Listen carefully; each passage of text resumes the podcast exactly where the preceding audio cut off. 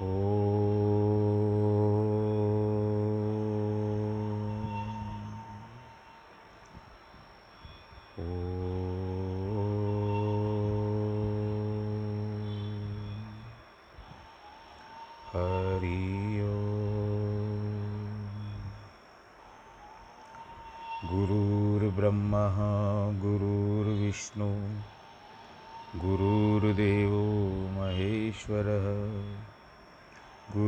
गुरुर्साक्षात् परब्रह्म।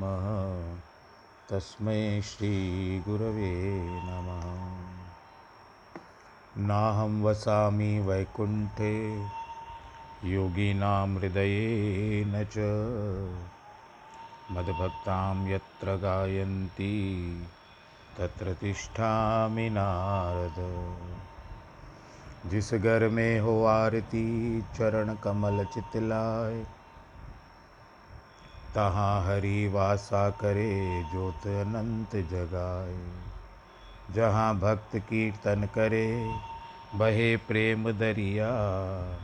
तहाँ हरि श्रवण करे, सत्यलोक से आए। सब कुछ दीना आपने, भेंट करूँ क्या नाथ? नमस्कार की भेंट लो, जोड़ू मैं दोनों हाथ।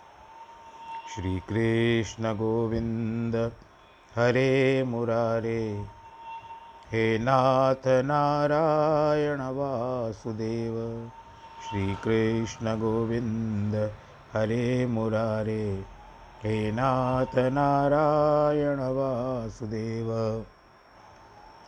हे नाथ नारायण वासुदेव श्रीनाथ नारायण वासुदेव नारायणं नमस्कृत्यं नरं चैव नरोत्तमं देवीं सरस्वतीं व्यास ततो जयमुदीरयेत्।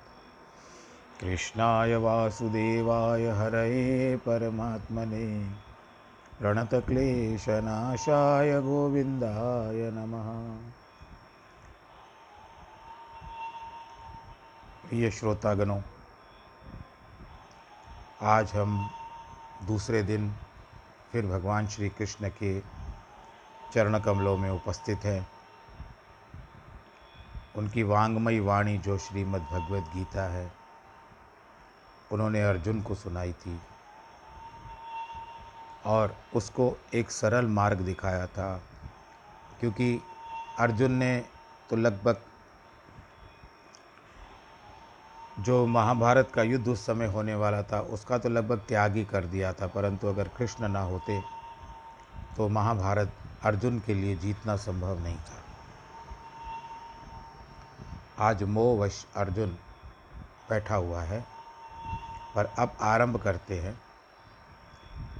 सर्वप्रथम मैं आपको यह बता दूँ कि जिस तरह से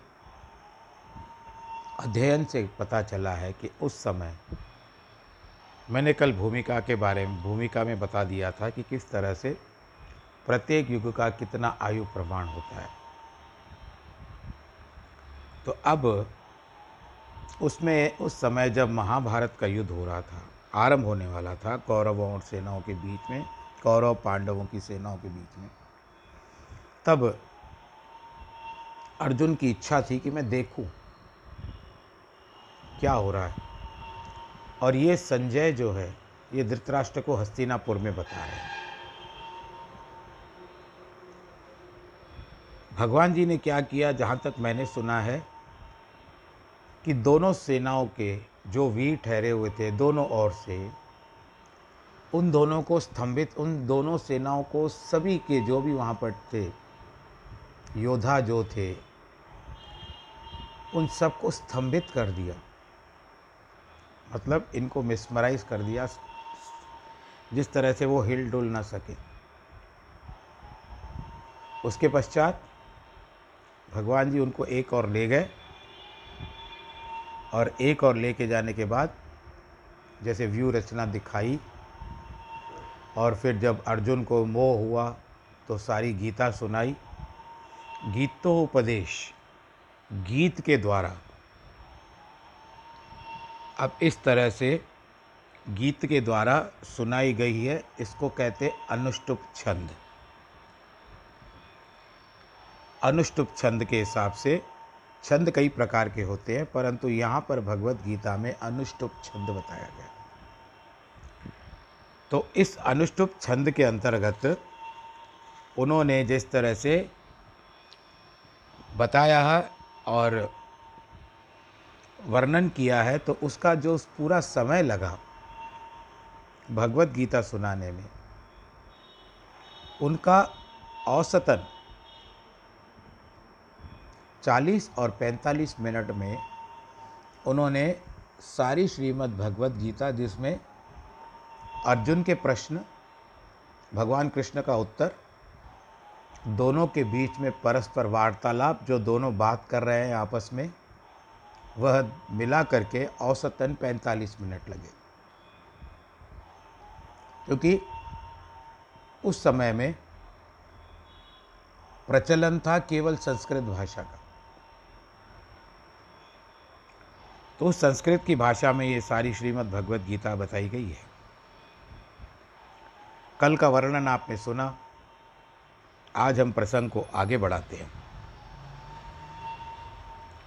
श्रीमद् भगवत गीता में कल पे मैंने कल मैंने तेईसवें श्लोक पे छोड़ा था, जिसमें बताया गया है कि दुर्बुद्धि दुर्योधन का हित चाहने वाले जो लड़ने को तैयार होकर आए हैं, उन सबको मैं देखना चाहता हूँ। ये अर्जुन के कथन है। भगवान कृष्ण को पूछ, बता रहे हैं।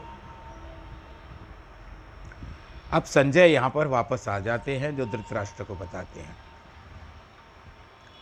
एव मुक्तो ऋषिकेशो गुड़ाकेशेन भारत। सेनयोरुभयोर्मध्ये स्थाप्य स्थापित्वास्त्रथोतम हे धृतराष्ट्र निद्रा को जीतने वाले अर्जुन द्वारा ऐसा कहने पर कृष्ण भगवान ने रथ को दोनों सेनाओं के बीच में भीष्म और द्रोणाचार्य के सामने खड़ा कर दिया। हे अर्जुन इन इकट्ठे हुए कौरवों को देखो। तब आगे श्लोक में छब्बीस, सत्ताईस में कहते हैं, अर्जुन ने अपनी दोनों ही सेनाओं को देखा, जिसमें पितामह भीष्म, पिता के भ्राता भाई लोग बड़े बड़े आचार्य, गुरुजन, मामा, भाई, पुत्र, पौत्र, मित्र, ससुर और अपने अन्य रिश्तेदारों को देखा। इस प्रकार उन बंधुओं को देखकर अर्जुन अति करुणा से युक्त होकर दुखपूर्वक कहता है मन में दया आ गई। भीष्म ने तो अर्जुन के पिता भीष्म जी जो थे भीष्म पितामह। वो अर्जुन के पितामह तुल्य थे। जैसे एक चौथी पीढ़ी समझ लीजिए द्रोणाचार्य और कृपाचार्य गुरु थे। ननिहाल में कई वीर आए हुए थे। ननिहाल कहते हैं जिस तरह से हमारे नानी का घर होता है। कौरवों के पुत्र, पौत्र, मानो सब इस जो छोटे और छोटे बालक होते हैं, अचानक बड़े हो जाते हैं और फिर युद्ध करने के लिए तत्पर हो गए। अरे ये तो मेरे हाथों में खेला हुआ बच्चा है। अब मैं इनसे कैसे युद्ध करूँ? ये अगर मेरे हाथों से मारे गए तो? यह सब देख करके वो जो दृश्य अर्जुन के सामने था, उनको देखकर अर्जुन मोह के वश हो गया। अर्जुन जैसा वीर योद्धा, उसको भी मोह नहीं छोड़ता है। युद्ध की जो स्फूर्ति थी जो ताकत थी, जो शक्ति थी, वो धीरे धीरे ठंडी पड़ने लगी। ऐसा भी कहा जाता है, जब अति मोह बढ़ जाए और आपकी धारणा ना काम करे, किसी भी दिशा में आपकी विचारधारा काम ना करे तो आप उस समय जो मोह शब्द है, उसके पास में एक न लगा दीजिए। तो आप भी विचार करेंगे कि मोह और ह के बाद न आ जाएगा तो वो मोहन ही हो जाता है। तो यहाँ पर भी बंसी बजैया मोहन ही ठहरे थे अर्जुन के पास। बोलो, कृष्ण भगवान की जय। संतों ने कहा है, मोह सकल व्यादिन कर मूला, तिसते पुन उपजे सब सूला। मोह, सकल व्याधि। व्याधि का अर्थ होता है बीमारियाँ। इनकी मूल है, जड़ है, मोह ही जड़ है। और ये मोह धीरे धीरे क्या करता है? सब शूल बढ़ाता है। शूल का अर्थ होता है तीन प्रकार के दुख। आध्यात्मिक आदि दैविक आदि भौतिक ये तीन प्रकार के दुख है। अगर हम विचार करें कि भगवान शंकर जी को यदि आपने देखा होगा या माता को भी देखा होगा, उनके हाथों में जो धारण करते हैं, उसको कहते हैं, आप भी जान गए होंगे मैं क्या कह रहा हूँ। आ गया विचार। भगवान शंकर जी के हाथ में क्या होता है? तीन हाँ जी बिल्कुल सही सोचा आपने, त्रिशूल होता है। तो यही आध्यात्मिक आदि भौतिक और आदि दैविक भगवान जी को, शंकर जी को किसी भी प्रकार के शूल नहीं होते, दुख नहीं होते, केवल एक सती का हुआ था बस। बोलो, शंकर भगवान की जय। इसके लिए ये मोह ही जो होता है, ये धीरे धीरे दुख बढ़ाता है। आप भी हो जब उस समय में, ऐसे नहीं कि हम कह रहे हैं कि मोह मत रखो। बिल्कुल अपने स्वजनों से, अपने परिजनों से सबसे मोह रखना चाहिए। अब जिस तरह से लॉकडाउन में आप सब लोग बंद हो, हम भी बंद हैं। परंतु तो ऐसा तो है ना कि जिस तरह से मैं आपसे वार्तालाप कर रहा हूँ, आप भी अपने अपने रिश्तेदारों को, मैम, सबको फ़ोन करते होंगे, भाई, आप बताओ क्या खबर चाह रहे सब ठीक है ना? किस तरह से अब फिर से देखो, बढ़ गया, तीन तारीख तक आपको घर में बैठना है। बोलो, नारायण भगवान की जय।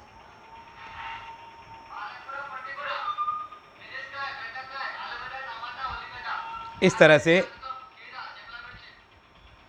अर्जुन ने कहा, यहाँ अपने सगे संबंधियों को युद्ध देखने के लिए तैयार देखता हूँ। इन्हें देखकर मेरा शरीर कांपने लगता है, रक्त सूखने लगता है, अंगों में रोमांच होने लगता है। गांडीव धनुष मानो मेरे हाथ से गिर रहा है। मेरे मन की त्वचा मानो जल रही है। मेरा मन भ्रमित सा हो रहा है, अतः मैं खड़ा भी नहीं हो पा रहा हूँ। भ्रमित व्यक्ति दुर्बल और अशक्त हो जाते हैं। मन और मस्तिष्क के बिना हृदय और हृदय के दौर्बल्य, यानी कमज़ोरी के कारण अपना विवेक भी काम नहीं करता। बोलो, कृष्ण भगवान की जय।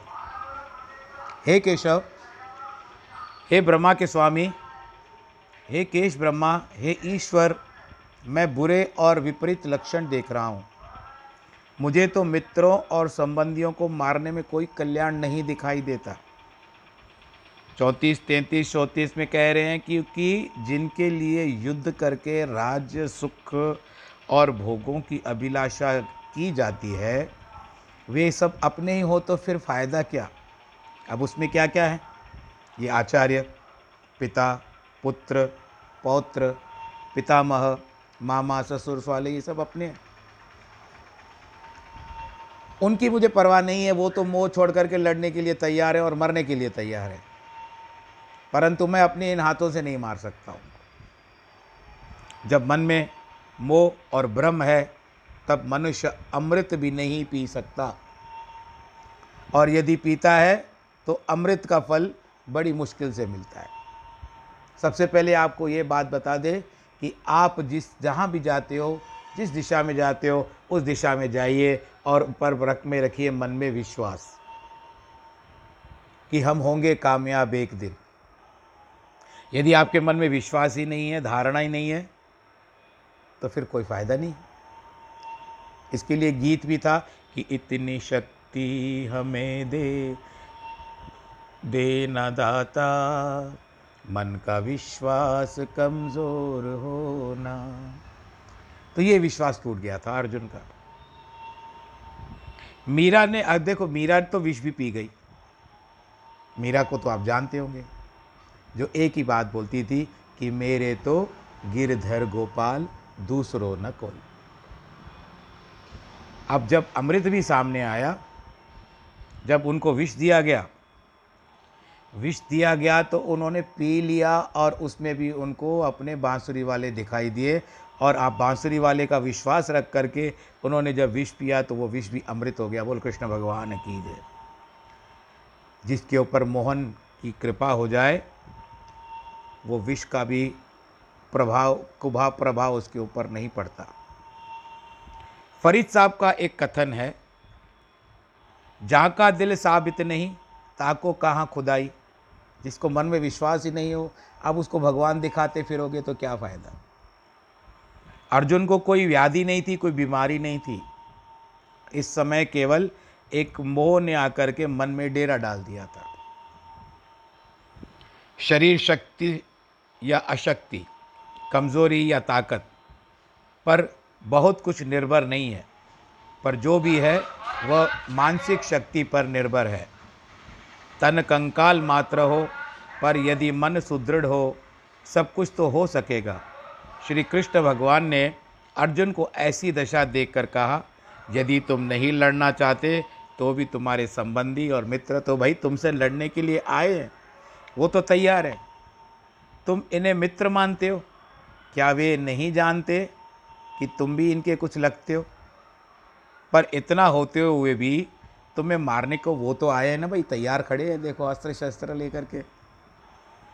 विभिन्न प्रकार के शस्त्र, नाना शस्त्रास्त्र लेकर के खड़े हुए युद्ध के लिए। अर्जुन ने कहा मधुसूदन, पैंतीसवें श्लोक में बता रहे हैं, चाहे वो मुझे मारे, चाहे मुझे तीनों लोगों का राज प्राप्त होता है। तो भी मैं उन्हें मारना नहीं चाहता। फिर केवल पृथ्वी के राज्य के लिए उन्हें मारना मैं कैसे पसंद करूँगा, प्रभु? नहीं समझ में आ रही है बात। मैं स्वार्थी हो जाऊँगा। इन छोटे छोटे बालक जो मेरे सामने बड़े हुए हैं, इन सबको मैं देख रहा हूँ, मुझे दया आ रही है इनके ऊपर। यह सुनकर भगवान ने कहा वे सब पापी हैं और पापियों को मारना क्षत्रियों का धर्म है। जिस तरह से वर्णन करते हैं आज की तारीख में कि आप लोगों ने वर्ण और आश्रम तो सुने होंगे। चार वर्ण हैं। एक वर्ण है ब्राह्मण का, एक वर्ण है क्षत्रिय का, एक वर्ण है तीसरा वैश्यों का और चौथा आता है शूद्रों का। पर आज की तारीख में मैं भी इन बातों को नहीं मानता। आजकल तो सब सामान्य हो गए हैं। पर ब्राह्मण को अपनी मान्यता होती है। अब यहाँ पर कोई भी तलवार का समय नहीं आ गया है। अगर तलवार उठाते हैं तो जेल में जाना पड़ता है। ये बात सही है। बोल कृष्ण भगवान ने कीजिए मैं कुछ कुछ बीच में व्यंग भी दूँगा और कुछ कुछ आपसे हँसी की बातें भी करूँगा। वैश्य व्यापार कर रहे शूद्र दास्ता में रहते हैं। ये सब उस समय की बात थी। पर आज हम सबको एक दृष्टि से देखते हैं। ये द्वापर युग तक की बातें चली होगी। कलयुग में भी बहुत समय पहले चली होगी, परंतु उसके बाद ये प्रचलन धीरे धीरे जात पात बिरादरी, ये सब कम हो गई है। मैं कोई लेक्चर नहीं दे रहा हूँ, ऐसे मन की बात बता रहा हूँ आपको। और दूसरा आता है आश्रम। आश्रम कौन से कौन से होते हैं? एक एक तो आपका तरुणावस्था बाल अवस्था ये सब छोड़ करके सीधा 25 वर्ष की आयु, एक 100 वर्ष की आयु का हम लोग हिसाब लगाते हैं। तो उस 100 वर्ष की आयु में सर्वप्रथम 25 वर्ष की आयु जो होती है, वो ब्रह्मचर्य की होती है। 25 वर्ष के बाद जब तैयार हो जाता है, युवक हो जाता है, उस समय में उसको गृहस्थ आश्रम में डाल देते हैं, यानी वो ब्याह कर लेता है। ब्याह के बाद संतान होती है। अब संतान होने के पश्चात वो धीरे धीरे धीरे धीरे करके जैसे उसका गृहस्थ आश्रम चले, जितने भी संतानें हुई पचास वर्ष तक उसकी आयु की एक सीमा बताई गई है। पचास वर्ष की आयु में जब वो आता है तो उस समय में उसको तीसरे आश्रम में प्रवेश करना पड़ता है। पुरुष को वो होता है वानप्रस्थ। और वानप्रस्थ का अर्थ क्या होता है? उसमें आपको यह निशानी प्राप्त होती है कि अब घर से मोह निकालो और मोहन की ओर ध्यान दो। और उस समय आपको एक आध्यात्मिक गुरु करना चाहिए। जो आपको नाम सिमरण कराए, आपको नाम दे और उसके पश्चात, नाम देने के पश्चात आपको उस मार्ग पे डाले कि जहाँ से आप हरि सिमरन करते हुए धीरे धीरे अपने संचित कर्मों को, जिसमें अच्छे भी कर्म हो सकते हैं, बुरे भी कर्म हो सकते हैं तो उन अच्छे कर्मों को और बुरे कर्मों को आप छन्नी में रख दो। अच्छे कर्म छन्नी में जाएँगे और बुरे कर्म जो होंगे, वो छानी के ऊपर ही रहेंगे। कचरा ऊपर ही रह जाएगा, उसको आप फेंक सकते हो तो वो आपको बताने वाले आपके गुरु ही हैं। बोलो अपने अपने गुरु महाराज की जय। तो इसके लिए वानप्रस्थ। उसके बाद आपने नाम जपना आरंभ कर दिया। पूर्व संचित कर्मों को सहेजना शुरू कर दिया। आप निष्पाप होने लगे। निर्भर आपके ऊपर करता है कि आप कैसे लेते हो। और इसके तरफ़ आपकी आयु पचहत्तर वर्ष की ओर जाती है। और पचहत्तर वर्ष की आयु तक यदि आपने निरंतर इसका जाप किया पूजा पाठ किया, विश्वास किया, परंतु मोह रखो परिवार में, परंतु ना के बराबर। ईश्वर में ज़्यादा ध्यान दो हरि स्मरण ज़्यादा करो या जो आपके इष्ट देवता हैं। एक बात मैं और भी आपको बता दूँ कि जैसे झूलेलाल जी हैं। सिंध प्रांत में हम लोग सब सिंध से आए हैं और यहाँ पर आकर के भगवान जी झूलेलाल जी को बहुत मानते हैं। परंतु अब कई बच्चों से पूछा जाता है कि हमारे गुरु कौन है तो वो कहते हैं झूलेलाल है। झूलेलाल जी है हमारे कुल देवता। सिंधी समाज के कुल देवता है। गुरु सर्व होता है और सिंधी समाज गुरु नानक जी को बहुत मानता है। इसके बाद कुल देवता अगर झूलेलाल है तो कुल देवी भी तो होनी चाहिए। कुल देवी है हिंगलाज माता। जो बलूचिस्तान में है उसका मंद, उनका मंदिर और सिद्ध पीठ है। आप कभी जाए वहाँ पर तो दर्शन करके आइएगा। तो अब ये बात आती है कि चार वर्ण और जिस तरह से हम अपने कुल के रीति के अनुसार संसार में चलते हैं तो उसको विचार करते करते आगे बढ़ते हैं। तो चार आश्रम हो गए। अभी चौथा आश्रम मैं बता रहा हूँ। यदि आपकी आयु पचहत्तर वर्ष की हो जाए, भगवान करे आप तो लंबी उम्र जियो। उस समय आप पहुँचते हो संन्यास आश्रम में। संन्यास आश्रम में आप पहुँच जाते हो। संन्यास आश्रम में तो बस समझ लीजिए कि आपको क्या करना है। भज गोविंदम भज गोविंदम भज गोविंदम मूड मते। क्योंकि आपको भी पता है कि संसार से कोई आने वाला नहीं है, केवल नाम, कर्म सब कुछ रह जाते हैं।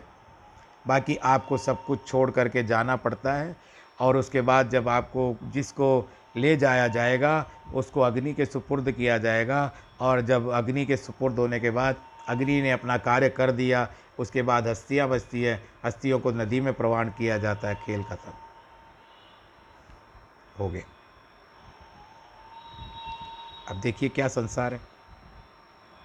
थोड़ा ज़्यादा आध्यात्मिक की ओर चले गए। तो ये आती है बात, ऐसे भी क्या कहते हैं संत महात्मा, कि यदि आपको वानप्रस्थ का अर्थ है तो आप अधिक मोह मत रखिए। अगर आपको घर में ही रहना है, आपको जंगल में जाने की, वन में जाने की आवश्यकता नहीं है। घर में रह करके भी आप उस समय में मोह न छोड़ करके मोहन पर ध्यान दीजिए, भगवान श्री कृष्ण पर ध्यान दीजिए और विचार कीजिए कि उनकी लीलाएँ किस तरह से है। और कुछ समय, एक घड़ी आधी घड़ी आदि ते पुनियाद, संत समागम हरि कथा कटे कोट अपराध, एक घड़ी चौबीस मिनट की होती है। चौबीस का आधा, बारह मिनट, चौबीस मिनट की होती है। उसकी आधा में अगर आधा करते हैं घड़ी को तो बारह मिनट, बारह से और आधा करो तो छः मिनट।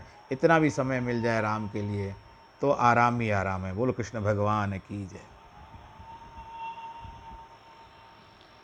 अब कहते हैं कि देखो, तुम क्षत्रिय है, तुमको तुमको तो मारना धर्म है तुम्हारा। जो जिस योनि में रहता है, जिस वर्ण में रहता है, उसका अपना कर्तव्य होता है। तो अर्जुन कहते हैं, हे जनार्दन, भक्तों के दुख को दूर करने वाले, धृतराष्ट्र के पुत्रों को मारकर क्या हम प्रसन्न हो सकते हैं? उन आतताइयों, यानी पापियों को मारने से तो मुझे पाप लगेगा ना? अर्जुन मानते हैं कि वे कुटिल और पापी हैं, पर वह इतने मोहाविष्ट हैं कि राज्य के लिए भी लड़ना नहीं चाहते। आतताई शब्द का अर्थ रहता है घोर पापी। शास्त्रों में छह प्रकार के लोगों को आतताई बताया गया है। ये श्रीमद् भागवत में, भागवत पुराण में भी बात आती है। कृष्ण भगवान जी ने अश्वत्थामा के बारे में कहा था, जब वो उनको पकड़ करके लाए थे। क्या है? जो किसी घर या स्थान को आग लगाए, ताकि भीतर रहने वाले जलकर मर जाएँ। दूसरा, जो किसी को छल से विष दे करके मार दे। तीसरा जो निशस्त्र को शस्त्र से मार डालें। चौथा, जो कपट पूर्वक किसी का धन लूट ले। पांचवा, जो कपट पूर्वक या बलपूर्वक किसी का घर या खेत ले ले। छः जो परनारी का अपहरण कर ले। और ये छः अवगुण जो थे, वो दुर्योधन के भीतर थे, अंदर थे। देखो, उन्होंने क्या किया था? पांडवों के लिए लाक्षाग्रह बनवाया। उसमें आग लगवा दी और उनको जलाकर मारने का प्रयत्न किया, परंतु भगवान कृष्ण की दया से वो बच गए। पांडव सुरंग बना करके उसमें से भाग निकले, इनके पीछे विदुर नीति काम करती है। और भगवान, जा पर कृपा राम की होई, ता पर कृपा करे सब कोई। पाल न बांका कर सके, जोग जग वैरी होए। परंतु पहले ही पता लगने पर पांडव सुरंग के द्वारा भाग निकले। इनके बजाय जो लो, जिन लोगों ने उस लाक्षाग्रह को तैयार किया था मारने के लिए वो उसमें फंस गए और वो मर गए। भीमसेन को देखो छल पूर्वक विषैले लड्डू खिलाकर मारना चाहा। निशस्त्र पांडवों पर शस्त्र प्रयोग करता था। पांडवों का धन राज्य छल पूर्वक ले चुका था। वह व्यभिचारी भी था। और देखो, अंत समय में जो कहते हैं कि द्रौपदी को भरी सभा में उसने वस्त्र हरण करने का भी विचार कर लिया। आगे कहते हैं, सत्ताईस, सैंतीसवें में कि हे माधव, स्वबांधवों, धृतराष्ट्रों के पुत्रों को मारना हमारे लिए योग्य नहीं है, क्योंकि अपने कुटुंबियों को मारकर हम कैसे सुखी हो सकेंगे? कहने का अभिप्राय यह है कि अर्जुन का मन मोह ब्रह्म में अत्यंत दुर्बल हो गया। शास्त्रों की शिक्षा अथवा नीति के अनुसार ऐसे पापियों को दंड मिलना चाहिए। लेकिन अनेक, ऐसे अनेक अवसर आते हैं जब हम मोह के वश होकर अपने कर्तव्य का पालन नहीं करते। श्री कृष्ण ने शिशिपाल को राजा युधिष्ठिर के दरबार में ही मार डाला। नियम या कानून की चिंता नहीं की, क्योंकि शिशुपाल महापापी था। न्यायाधीश जो अपराधी को दंड देते हैं, वस्तुतः वे उन पर दया नहीं करते हैं। दया ही करते हैं, अगर उनको ना मार डाले, मारे तो फिर वो स्वच्छंद घूम हो जाएँगे। इंडिपेंडेंट हो जाएँगे भाई हम जो करें, करने दो, कानून क्या कर सकता है। इसके लिए उनको मृत्यु दंड दिया जाता है कि जिस तरह से अगर वो जीते जी छोड़ दिए गए तो फिर उनको और प्रबल प्रलोभन होगा और बुरे कर्म करेंगे। कि कानून भी हमारा कुछ नहीं कर सकता। तो न्याय प्रणाली के ऊपर से सबका विश्वास उठ जाएगा। न्याय अनुसार वे दंडित होंगे, उस पाप कर्म का फल भोग कर अधिक दंड से बचेंगे, भविष्य से पाप करने से डरेंगे। अब कुछ कुछ लोगों को तो ऐसा होता है कि थोड़े वर्ष की सज़ा होती है और इतनी ताड़ना दी जाती है कि बाहर निकलते हैं जब उनकी सज़ा पूरी हो जाती है। तो बाहर निकलने के बाद कोई गलत कर्म करने के लिए विचार करते हैं, पर किनको किनको आदत है, उसको हम कुछ नहीं कह सकते। पाप कर्म का फल भोग कर अधिक पाप कर्म नहीं करेंगे। आज इस तरह से बात बताई गई है। अर्जुन और अधिक कहते हैं कि यद्यपि लोभ से भ्रष्ट चित्त कुल के नाश करने वाले देश, दोष और मित्रों के द्रोह करने से पाप को नहीं देखते। पर हम जो कुल नाश करने के लिए पाप को देख सकते हैं। क्यों न इस पर विचार करें। लोभी को अपने कार्य की सिद्धि के लिए कोई मर्यादा नहीं सूझती। मित, न मित्रों की, न माता पिता की, न गुरु गोसाई की। मित्रता, धर्म, मुख से कहना सरल है, निभाना कठिन है। मित्रों की परख होती है संकट काल में। जो सुख के समय आकर खुशामद करें और विपदा की वेला में हमसे दूर भाग जाएँ। वे सच्चे मित्र नहीं कहे जा सकते। इस प्रकार पत्नी भी अगर सुखी समय, सुख समय में पति के साथ रहती है, परंतु दुख एवं रोग आदि के समय मुख मोड़ लेती है या प्रेम पूर्वक सेवा नहीं करती, युवा पत्नी भी पतिव्रता कहाँ से कही जाएगी? और वहाँ जिस तरह से कहा जाता है, रामायण में एक पंक्ति आती है कि धीरज धर्म मित्र अरुणारी, आपत काल पर रखिए चारी। चलो हम माता सीता का उदाहरण ले लेते हैं। महलों की निवासिनी थी, पर उन्होंने पति के साथ वन में रहने का सुख ज़्यादा अच्छा लगा उसको। ज़मीन पे सोती थी। पातिव्रत धर्म के अनुसार पति सेवा यद्यपि सीता को वनवास की आज्ञा थी भी नहीं सुदामा भक्त, उसकी पत्नी सुशीला ने कहा था, है कोई तुम्हारा ऐसा मित्र जो इस घोर दरिद्रता में तुम्हारी सहायता कर सके? सुदामा ने कृष्ण भगवान का नाम लिया, जो द्वारका में रहते थे, वहीं के राजा थे। वहीं एक सच्चा मित्र है मेरा। पत्नी ने पूछा, ऐसे समर्थ मित्रते होते हुए भी तुम कष्ट क्यों भोग रहे हो? अब देखो आप सुदामा गया भगवान श्री कृष्ण के पास। मित्र धर्म भगवान श्री कृष्ण ने निभाया। ये बात जगत सुप्रसिद्ध है। आजकल तो अनेक व्यक्ति मित्र कहला कर भी कपट किया करते हैं। भाई, आप लोग किसी बात को बुरा मत मानिएगा, आप भी किसी के मित्र होंगे। भगवान श्री रामचंद्र जी ने भी सुग्रीव के साथ मित्र धर्म को निभाया था। निज दुख गिर सम रज कर माने, मित्र को रजु मेरु समाने। इसका अर्थ क्या होता है? अपना दुख पर्वत जितना हो तो भी उसको रजकण के समान समझना चाहिए। जैसे आपके हाथ में एक सरसों होती है, पीली राई जिसको कहते हैं आप, उस समान समझना चाहिए। पर मित्र की पीड़ा, रजकुण तुल्य भी हो, अगर सरसों जितनी भी हो तो उसको मेरु पर्वत की सब तरह समझना चाहिए। कुल के नष्ट होने पर, कुल का सनातन धर्म भी नष्ट हो जाता है। और धर्म के नष्ट होने पर, संपूर्ण कुल को भी पाप बहुत दबाता है। अधर्म के बढ़ने पर हे भगवान, कुल की स्त्रियाँ दुष्चरित्र हो जाती हैं। उनसे हे वार्षणे फिर वर्ण संकर सत्पान, संतान उत्पन्न होती है। अर्थ क्या वर्ण संकर का अर्थ होता है? इंटरकास्ट एक वर्ण दूसरे वर्ण से कर ले, वो इंटरकास्ट होती है। और अब ये तो आजकल तो प्रचलन है, हम इसके ऊपर कुछ नहीं कहेंगे। वर्ण संकर संतान, कुलनाशक होती है। चार प्रकार के जीव हैं। पूर्ण ज्ञानी धर्मात्मा, जिनमें अभी पूर्ण ज्ञान नहीं है, वे वे धर्माचरण और पापाचरण दोनों ही करते हैं।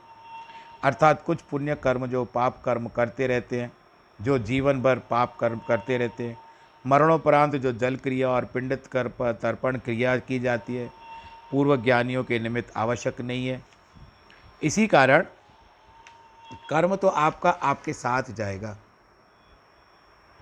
अब उसके पश्चात जब संसार छोड़ना पड़ता है तो उस समय पुत्र का कार्य, कर्तव्य होता है अपने बड़े बड़े जो भी होते हैं, उनके लिए पिंडदान इत्यादि करे। पितृ को तारता है, वो पुत्र होता है। एक बार ब्रह्मा जी ने क्या किया, विचार किया कि पुत्र ये जो आत्मज कहते हैं, इसको एक उपाधि दूँ। विचारधारा की तो उन्होंने अक्षरों की वर्णमाला मंगाई। अब उनको कहते हैं कि आप जो भी शब्द हो, अब शब्द बन जाओ, शब्द बन गए, शब्द बनने के बाद उनको कहते हैं कि आप घूमते रहो मेरे सामने से। तो शब्द जब घूमते रहे, एक कतार में चलते गए तो उनको ब्रह्मा जी को एक पुण्य नामक एक शब्द दिखाई दिया, उसको रोक दिया, उसको उतार दिया अपने पन्ने पर। फिर कहते हैं, तुम जाओ। फिर बात चलते चलते चलते, एक त्रास नामक शब्द आया कतार में। ब्रह्मा जी की दृष्टि उसके ऊपर पड़ी तो उन्होंने कहा कि तुम भी रुक जाओ भाई। तो त्रास भी रुक गया। ब्रह्मा जी ने उसको भी उतार दिया। फिर कहते हैं कि मेरा कार्य हो गया। आप सब शब्द जो है, वापस अपने अपने स्थानों पे चले जाइए। अब ब्रह्मा जी ने उसका संपादन किया एडिट किया। पुण्य वाला जो शब्द था, उसमें से पू निकाल दिया और त्रास वाला जो शब्द था, उसमें से त्र निकाल दिया और न को और स को पास में हटा दिया और पुण्य के पुण्य के पू को और त्रास के त्र को मिला दिया। ये बन गया पुत्र। उन्होंने ये उपाधि दी कि जो बार बार संसार में जन्म लेते हैं, उनको मुक्त करने वाला पुत्र होगा। पुत्र जो पितरों को तार सके, पुण्य नामक रक्षस पुनः पुनः आने से संसार से मुक्त करने वाला पुत्र होता है। अब धर्म के दो पक्ष हैं। अब इस प्रकार वर्ण संकर संतान की वजह से कुलपतियों के सनातन कुल धर्म जाति धर्म नष्ट हो जाते हैं। जनार्दन, जिनका कुल धर्म नष्ट हो जाता है, उनको चिरकाल तक नरक में निवास करना पड़ता है। ये बात बताई गई है। आप लोग ज़्यादा दिल में मत लेना। आप अपना कर्म करते रहो, हरि चिंतन करते रहो। हरि अनंत, हरि कथा अनंता। धर्म के दो पक्ष कहे गए हैं। एक अचल, जो कभी परिवर्तित नहीं होता। प्रत्येक युग में सदैव समान रहता है, इसे सनातन धर्म कहते हैं। और धर्म का दूसरा पक्ष है, समयानुसार बदलते रहना। क्योंकि आप भी जानते हो कि संसार परिवर्तनशील है। धर्म, जाति और देश के अनुसार बदलता रहता है। सदाचार को स्थित रखने के लिए धर्म के नियम बनाए जाते हैं। प्राचीन काल में राजपूतों में कोई पुरुष मर जाता था, सती होती थी, परंतु आज वो राजा राम मोहन राय के बाद नहीं हुई। उन्होंने बंद करवा दिया। तो इस तरह से वो धर्म का परिवर्तन होता रहता है मत मतांतर के हिसाब से होता है समाज के द्वारा होता है और समाज के द्वारा जो भी नियम बनाए जाते हैं उसके अनुसार ही बनाया जाता है। अब यहाँ पर बात आती है कि अपने अपने धर्म में सब कुछ आ, अपने हिसाब से लगे रहते हैं। जिनका वो जैसा धर्म है वो अपना धर्म निभाए। भक्ति में श्रेष्ठ शक्ति है आप उस पर भी ध्यान दीजिए। आगे अभिप्राय यह बात कि धर्म और राष्ट्र धर्म भिन्न होते हैं, आदि धर्म एक होता है और सबसे महान होता है। आज कहते हैं, खेद है। पैंतालीसवें श्लोक में कहते हैं कि हम राज सुख के लोभ में फंसकर अपने ही सगे संबंधियों को मारने के लिए तैयार हो गए ये तो महापाप होगा। ये अर्जुन कह रहे हैं, यदि धृतराष्ट्र के पुत्र हाथों से शस्त्र लेकर मुझे मारे और मैं कोई हथियार न उठाऊं और अपनी रक्षा भी न करूँ तो यही कल्याणकारी होगा। आ, बैल, मुझे मार। अर्थ यह है मतलब यह है, अर्जुन खुद को मरना मर मारने के लिए तैयार है। इसी से अपनी भलाई समझते हैं। अब संजय जो धृतराष्ट्र बहुत खुश हो रहे हैं, ये देख करके, भाई सुन करके, अरे वाह अर्जुन ने तो गिव अप कर दिया, छोड़ दिया युद्ध को। बस हो गया। मेरा दुर्योधन ही राज करेगा। आप तब संजय ने कहा, हे महाराज, युद्ध भूमि में शोक से व्याकुल मन वाले अर्जुन ने कहा, मैं युद्ध नहीं करूँगा। ऐसा कहकर धनुष बाण फेंक दिया और रथ के पिछले हिस्से में जा कर के बैठ गए। आज यहाँ पर इस प्रकार श्रीमद् भगवद गीता उपनिषद ब्रह्म विद्या योग शास्त्र का श्री कृष्ण अर्जुन संवाद अर्जुन के विषाद वाला जिसमें उसको मोह हो गया था पहला अध्याय यहाँ समाप्त हो रहा है। आज जो भी मैंने बातें बताई आपको आप इसको आ, विचार करिएगा परंतु कुछ बातें हैं जो केवल कथा के बीच आप अपने ऊपर मत लीजिएगा संसार का प्रचलन जो देख रहे हो आप उसके अनुसार चल रहे हो और अपने कर्म को सदा ब्रह्म अर्पण करिए नारायण अर्पण करिए और अपने कर्मों के द्वारा सुबह को जिस तरह से उठते हो, भगवान सूर्य को नमस्कार करते हो, रात्रि के समय में आपके द्वारा जो भी कर्म हैं, क्योंकि सुबह को होता है, जीव, सुबह को जब होता है तो उस समय में उपासना के द्वारा भगवान जी को प्रसन्न किया जाता है।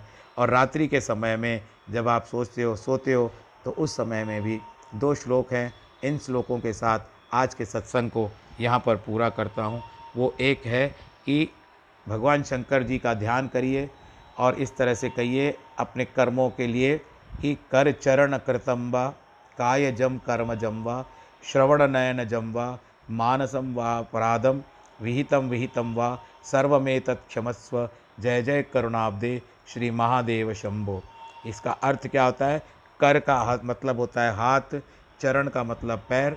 कृतम, कर चरण कृतम किया हुआ कायजम काया के द्वारा शरीर के द्वारा जो भी द्वारा कायजम कर्म जम व कर्म जो भी हो गए नय और श्रवण श्रवण कानों को, नयनों के द्वारा जो भी कर्म हो गए, भगवान जी, इन सब का ध्यान न देते हुए, हे भोले शंकर, आप मुझ पर प्रसन्न हो प्रसन्न हो, विहितम विहितम व सर्व में तत्क्षमस्व इन सबको क्षमा करो, मुझ पर प्रसन्न होकर क्षमा करो। जय जय करुणा, आप दे, करुणा के दया सागर, हे शंकर भगवान, क्षमा करो। दूसरा आता है भगवान नारायण जी का काये न वाचा मनसेन्द्रिय व बुद्ध्यात्मना व प्रकृति स्वभावात करोमि यद्यत सकलम परस्मय नारायणायति समर्पयामी। यही भी बात आती है, काया के द्वारा, वचन के द्वारा, बुद्धि के द्वारा और ये जो सा बातें से मैंने आपको बताई या कुछ कुछ परिस्थितियों के द्वारा जो कर्म मुझसे हो गए हैं, भगवान जी मैं आपको अर्पण करता हूँ। आप उन पे ध्यान न दे हुए, दे करके मेरे कर्मों को मुझे मुझसे मेरे कर्मों का ध्यान न देते हुए आप मुझे क्षमा करो। ओम शांति शांति ही शांति ही।